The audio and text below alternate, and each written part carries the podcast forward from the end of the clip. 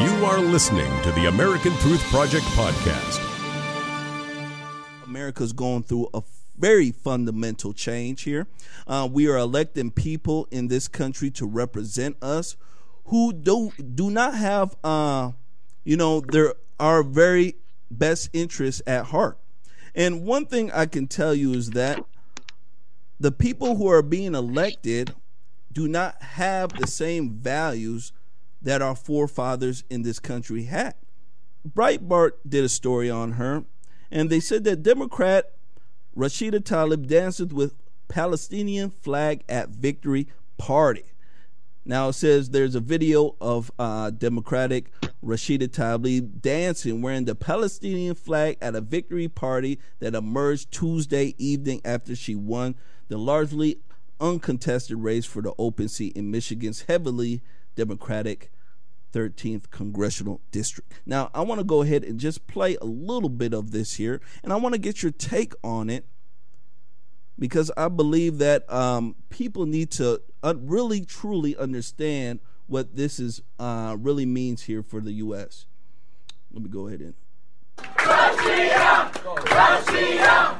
Russia! I want you to know my mom, who's from a small village in the West Bank, they're literally glued. It's like 5 o'clock or 6 o'clock in the morning. And now it's more than that. But they're glued to the TV. My grandmother, my aunts, my uncles in Palestine are sitting by and watching their granddaughter.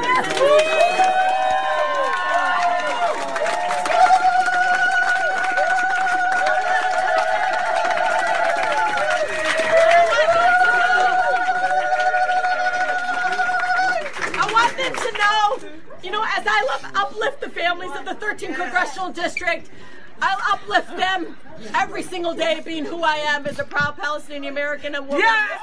She had a lot to say about how she won. She says that, and this is the only country um, on this side of heaven that allows this type of speech where you can uh, win a governmental race and then you can claim that and s- claim a different country. Well, it's because I'm Palestinian and I did it for the Palestinians. When you it, you you get what I'm saying? When you're in a different country, kind of bizarre. But what do you think about this? I, I don't even know where to start. Let's begin with the fact that Palestine is not a country. It's never been a country. It was a Roman name for Israel. Um, and after 1967, and Jordan, in an attack on Israel, lost the West Bank, those territories came uh, under Israeli uh, control. And after the Oslo Accords, those territories were renamed Palestinian territories because the Arabs that lived there decided they wanted to start a country called Palestine. This gal that just got elected does not come from a country, she comes from an area.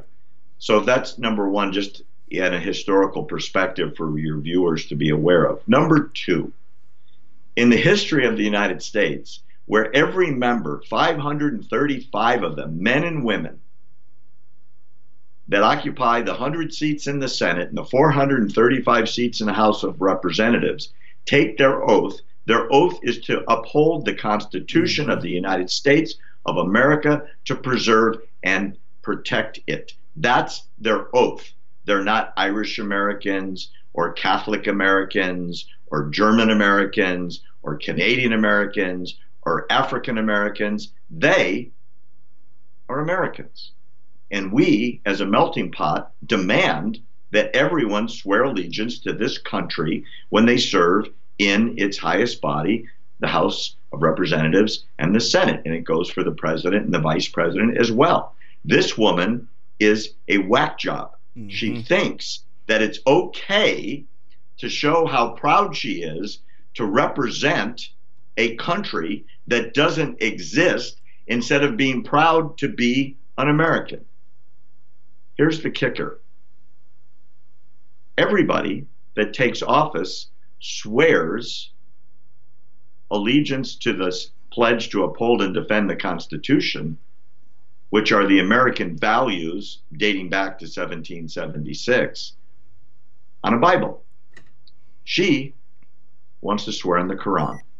what your viewers don't know, and I'm about to shock them, is Muslim men and women are allowed to lie on any contract and any swear and any agreement if that lie will enhance the furtherance of Islam. That's terrifying. So if she goes to Washington and she holds up her hand and puts her left hand on the Quran and puts her right hand up in the air and says she swears, it doesn't mean anything to her, nor in the eyes of her religion or in the eyes of her God. And I urge your family of viewers to look it up. There's also some great mm-hmm. videos on this subject on our website by Anni Cyrus, who is an Islamic scholar that will teach people the exact place in the Quran to look up Taqiyya, like I've talked yep, about. Taqiyya, there you, you go. Yep. Know about this. Yeah, so you know, um, I'm it, concerned what's going to happen when she's one of 435 incredibly powerful people, mm-hmm. and her allegiance is not to this flag in this country. And I hope it concerns everybody. Absolutely, and it should, Barry. Um, you know, one thing I want to discuss about this uh, isn't isn't it like they're almost spies in a sense? Because if you if you really think about it, and uh, they they have a doctrine that is very well placed, and I'm pretty sure that she's a smart lady, right? Where I'm pretty sure she knows uh, Taqiyya and, and what it really actually means, and she's a devout Muslim, just like Ilhan Omar. I'm telling you, these people know exactly what they're doing, and they're using the false compassion as a way to take over the U.S. because they understand that Christianity allows, uh, you know, this type of compassion, uh, overarching compassion, I should say.